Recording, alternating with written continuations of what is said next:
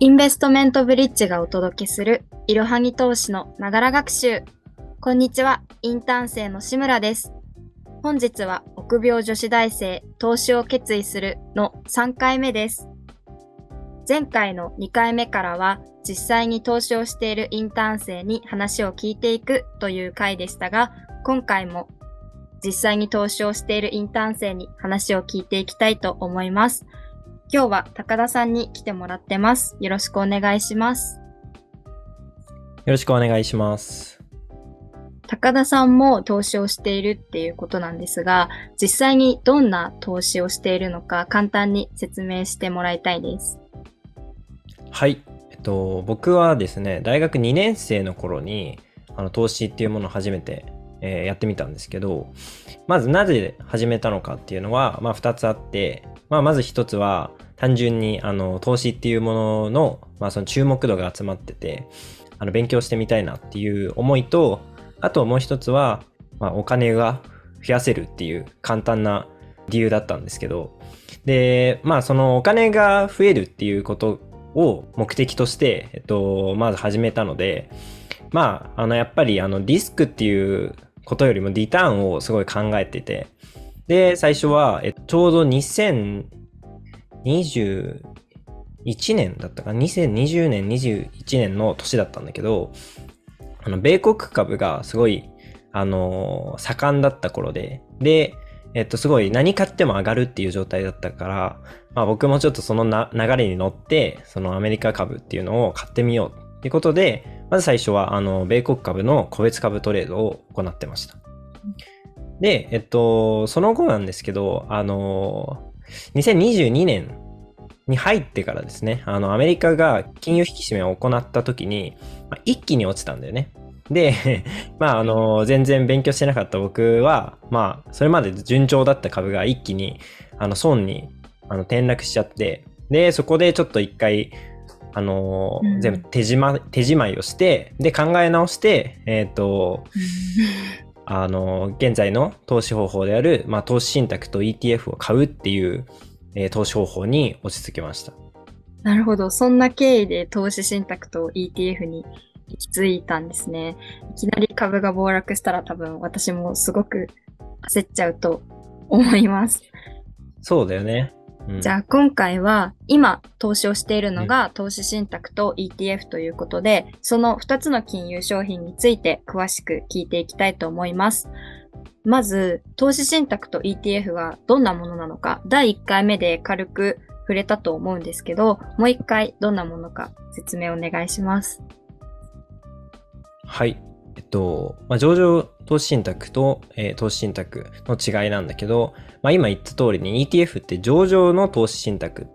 なので、まあ、すごい大雑把に言うと、上場してるかしてないかっていうのが、まあ、大きな違い。で、あとは、あの、基本的にはいろんな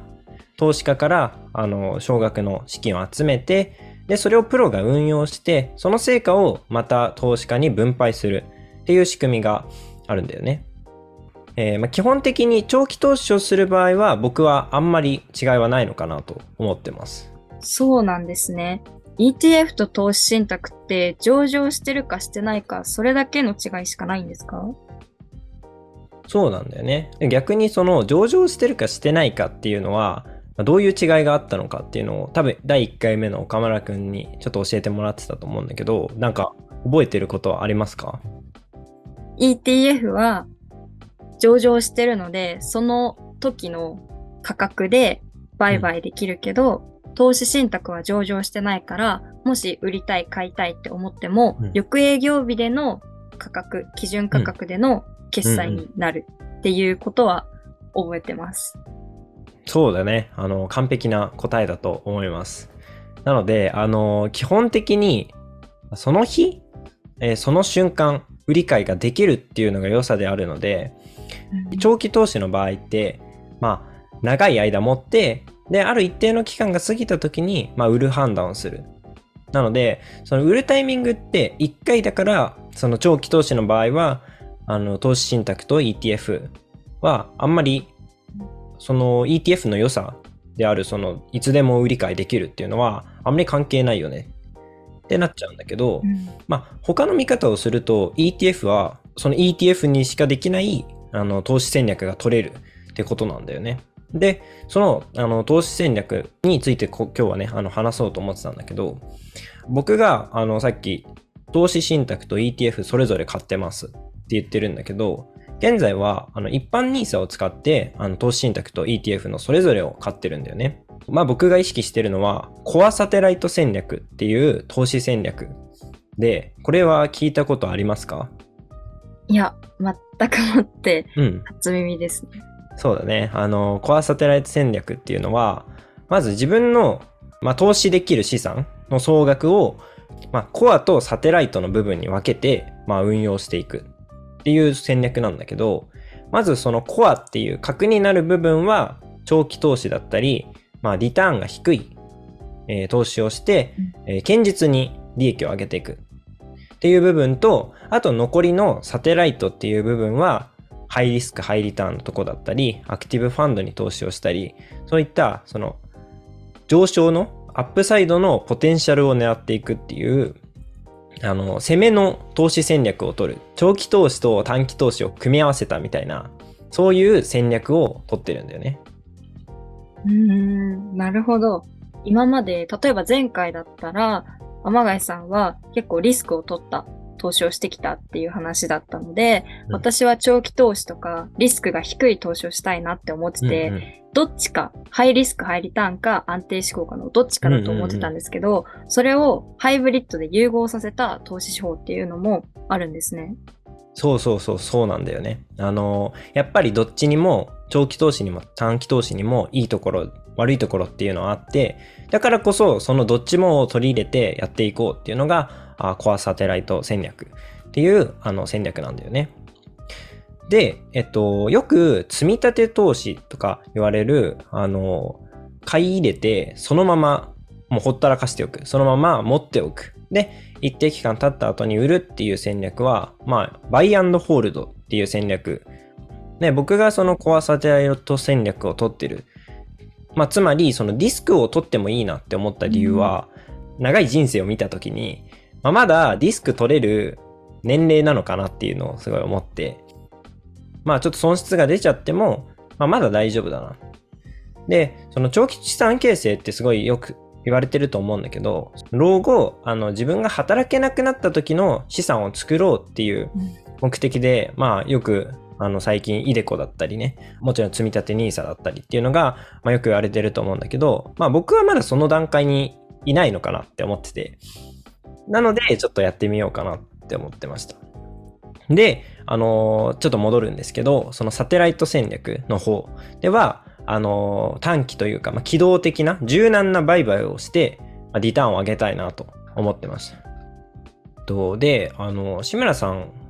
は、あの、投資信託の方がいいなって思ってたんですよね。そうですね。ほったらかし投資もうんうん。できるし、上場してるっていうことの良さがいまいち伝わってこなかったので、初心者だったら絶対に投資信託うん。の一点張りじゃないのかなっうんうんうんて正直思ってました。はいはいはい。まあ、なんかその、積み立て投資、ほったらかし投資か。ほったらかし投資をするんだったら、まあ、投資信託の方がいいんじゃないか。っていうことに関しては、もうほぼ、あの、僕もそっちに賛成なんですけど、コアの部分じゃなくて、サテライトの部分もちょっと組み合わせてもいいんじゃないっていう、まあ、僕の考えでいくと、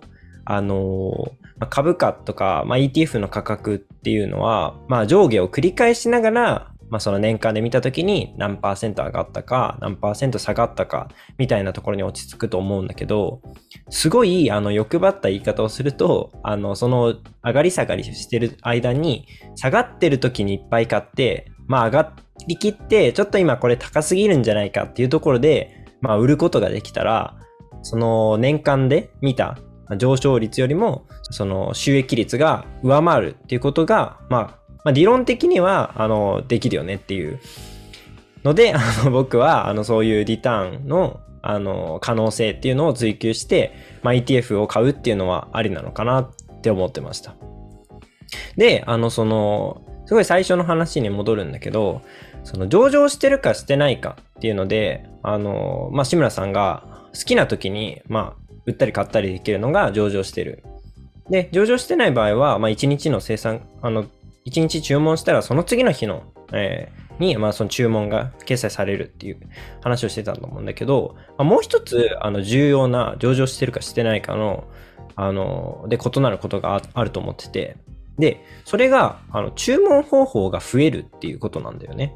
まあ、成り行き注文っていうのと、差し値注文っていうのが、まあ、あの、主要なものにあるんだけど、それは聞いたことありますか？成り行き注文と差し値注文は一応聞いたことがあって、うん、成り行き注文はその場の価格で売り買いすること。うんうん、差し値注文は、うんうん、ちょっとあんまり理解できてないです。あ、もう本当に簡単で、差し値って指で指す値段ってことなので、自分で、まあ、この価格で売りたいとか、この価格で、えー、買いたいっていうのを、金額を指定して注文することを、まあ、差し値注文って言うんだけど、うん、まあ、それが上場してる場合はできるんだよね。うん、で、まあ、これに加えて、一定の金額になった時に売るっていう、まあ、逆差し値注文っていう注文が、まあ、上場してる商品には、まあ、できるんだよね。うん、で、そう、これができるとどういいのかっていうのを、まあ、あの、例を挙げながらちょっと今説明していこうかなって思うんだけど、まあ、例えば、あの、テーマ株投資をしたいなって思って、まあ、生成 AI 関連の株式、まあ、ETF を買ってみたとします。はい。うん、で、えー、だけど今ってなんかそのチャット GPT のルール、はい、生成 AI の使用に関する制度っていうのがすごいまだ決まってなくてそのディスクっていうのはすごい高そうだなって思うよね。で、えっ、ー、と、例えばじゃあ明日のまあ、えっ、ー、と、お昼過ぎくらいに、えー、日本では生成 AI の使用とか開発が禁止されますっていう制度がこういきなりネガティブなニュースが出てきたらじゃあ、せっかく生成 AI の関連の ETF 買ったのに、それどうなるかなって考えると、まあ多分株価っていうのは、ま、下落するんだろうな。で、もしその時にその生成 AI 関連の、まあ、あの、商品を投資信託で買ってたのか、まあ、あとはその ETF で買ってたのかっていうのを考えた時に、例えばその投資信託で買ってた時って、あのー、売却するのがすごい遅れちゃうかもしれないんだよね。うん、注文して決済されるのが次の日だから、すごいもっと下がったところで、まあ売っちゃう。っていうところで、まあ損失、本当は気づけたところまでで、まあ切れたかもしれない損失が、まあ膨らんじゃう可能性もあるんだよね。うん、で、まあ一方 ETF の場合は、さっき言った逆差し値注文。もし4000円だったものが3000円まで下がっちゃったら売ります。みたいなルールを決めて注文を入れておくと、もし自分がまあなんか仕事をしてたり、まあ遊びに行ってたりして、まあ、気づかなくても、まあ下がってたら自動で売ってくれるっていう注文もできるんだよね。うそういうことを考えると、まあよくほったらかし投資がいいって言われると思うんだけど、まあなんかそういう不測の事態に気づけた時に、まあ本当はこうしてればもっと損失が減らせた、もっと利益が上げられたっていうことも、まああると思うので、まあ一概にほったらかし投資がいいっていうのは、まあ僕はちょっと違うのかなとも思ってて、で、あの、やっぱり、あの、投資信託っていうのも、まあ ETF っていうのも、リスク商品の一つだから、自分の資産を多かれ少なかれ、まあ、ディスクにさらしてるっていう状態で、まあ、なんか無関心なのは良くないかなって思うんだよね。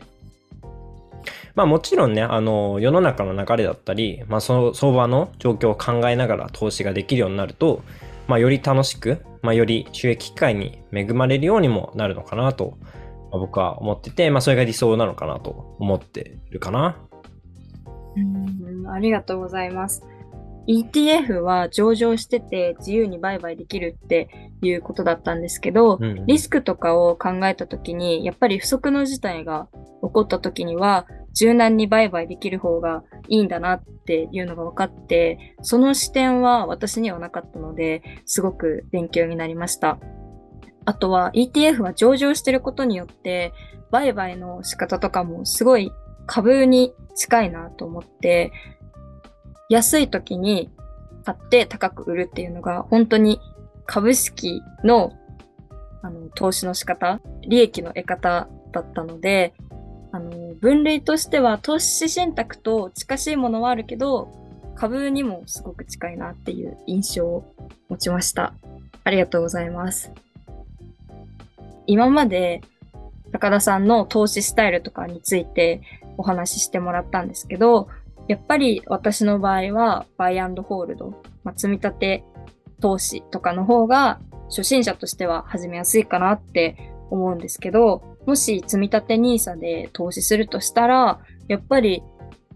ETF よりは投資信託の方がいいんですかね？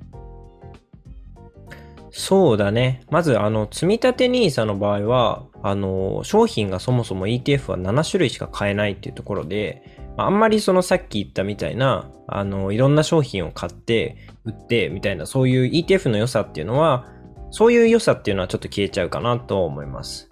そもそもその積立 NISA の対象商品になってる商品、金融商品っていうのは、金融庁が、あの、認めてる、えっと、低リスクで、あの、長期の資産形成に、あの、を目的とした場合に、まあ、買うのにいいよっていう商品を、あの、リストアップしてるから、まあ、あんまり、その、差がないというか、ETF で買おうが、まあ、投資信託で買おうが、そんなに差がないのかなって思ってて、まあ、そうなると、あの、いろんな商品買える、まあ、投資信託の方が、あ面白かったり、うん、で、あの、投資信託の ETF の違いを、まあ、さらに加えるとしたら、まあ、投資信託の場合は、得たその分配金っていうのを、また再投資を自動でしてくれるので、まあ、そのさらに得た利益で投資をしてくれるっていうのを、自動でやってくれるから、まあ、福利が、福利の効果をさらにあの得られやすいよねっていうのと、あとは ETF って一口単位で買うので、まあ、例えばその、バンガードのあの、S、SBI のあの S&P500 っていうのは、まあ、一口3万5千円を超える場合は、まあ、例えば、あの、500円の分配金をもらった時に、またその、えー、商品を買うっていうのが、まだ金額として足りないので、まあ、買えないよねっていう場合になっちゃうので、ちょっとまたそこで自分で注文を入れなきゃいけないっていうめんどくささはあると思います。うん、なるほど。ETF にしても、投資信託にしても、あの、国、政府が認めた金融商品ということで、積立 NISA の場合は、どの ETF 投資信託を選ぶにしても、安全性は割と保証されてるっていう感じになるんですね。そうだね。うん、あとは、少額投資の視点からいくと、やっぱり ETF は一口何万円とかするので、結構、まあ、ハードルが高いかなっていうふうには思いました。逆に投資信託は、えっと、一口いくらから買えるんですか？投資信託の場合は、えっと、100円以上で、まあ、1円単位で買えるので、例えば、あの、300円っていう中途半端な金額だったとしても、そのお金全部を使って投資ができます。ああ、じゃあやっぱり少額投資っていう目線からいくと、投資信託の方がいいっていう感じなんですね。そうだね。なんかあんまりこう自分の投資額10万円だったとしたら10万円をどう使い切ればいいのかっていうのをあんまり考えずにもう、えっと、何パーセントはこれ何パーセントはこれっていう買い方ができるからそういう意味でもあの買いやすいっていう感じがするよね。うんありがとうございます。ここまで投資信託とか ETF の特徴とか違いについてお話ししてもらったんですけど、実際に私はまだ何の銘柄も買ったことがないので、もし買うとしたら、投資信託とか ETF はそれこそいろんな銘柄があると思うんですけど、そのどこを見て投資する銘柄を決めてるんですか？はい、えっと、選び方いろいろあると思うんですけど、まあ、好きなテーマだったり、あの、興味のある関心のある国の指数に連動する商品を選んでみてもいいのかなって僕は思ってて、例えば僕だと今すごい人口が増えてるインドに興味があって、インドの指数、センセックスに連動する商品、ETF だったりを買ったり、あとはすごいいいなって前から思ってるのは、日本のゲームアニメに、あの、の関連銘柄っていうのもあって、そういう、まあ、自分の好きなテーマに投資をしてみるっていうことが、ま、できるのも ETF を買うっていう、あの、面白さにもつながってくるのかなと思います。うん、ありがとうございます。日本のアニメとかゲームに関連する ETF とかもあるんですね。すごい面白いなって思いました。ありがとうございます。今日は投資信託とか ETF についていろいろ話してもらったんですけど、正直最初は ETF の良さってあんまりわからないなって思ってたんですけど、もし価格が大幅に下がった時とかに柔軟に対応できる点とか、あとは株式みたいな利益の得方が狙えるっていうところも、やっぱり ETF には上場してるっていう点ですごい ETF は ETF なりの面白さがあるなっていうふうに思ったので、すごく勉強になりました。ありがとうございました。はい、ありがとうございました。本日も最後までご視聴いただきありがとうございました。ぜひこの番組への登録と評価をお願いいたします。ポッドキャストのほか、公式 LINE アカウント、Twitter、Instagram、TikTok、Facebook と各種 SNS においても投稿しているので、フォローもよろしくお願いします。いろはぎ投資でぜひ検索してみてください。また、株式会社インベストメントブリッジは個人投資家向けの IR 企業情報サイトブリッジサロンも運営しています。こちらも説明欄記載の URL よりぜひご覧ください。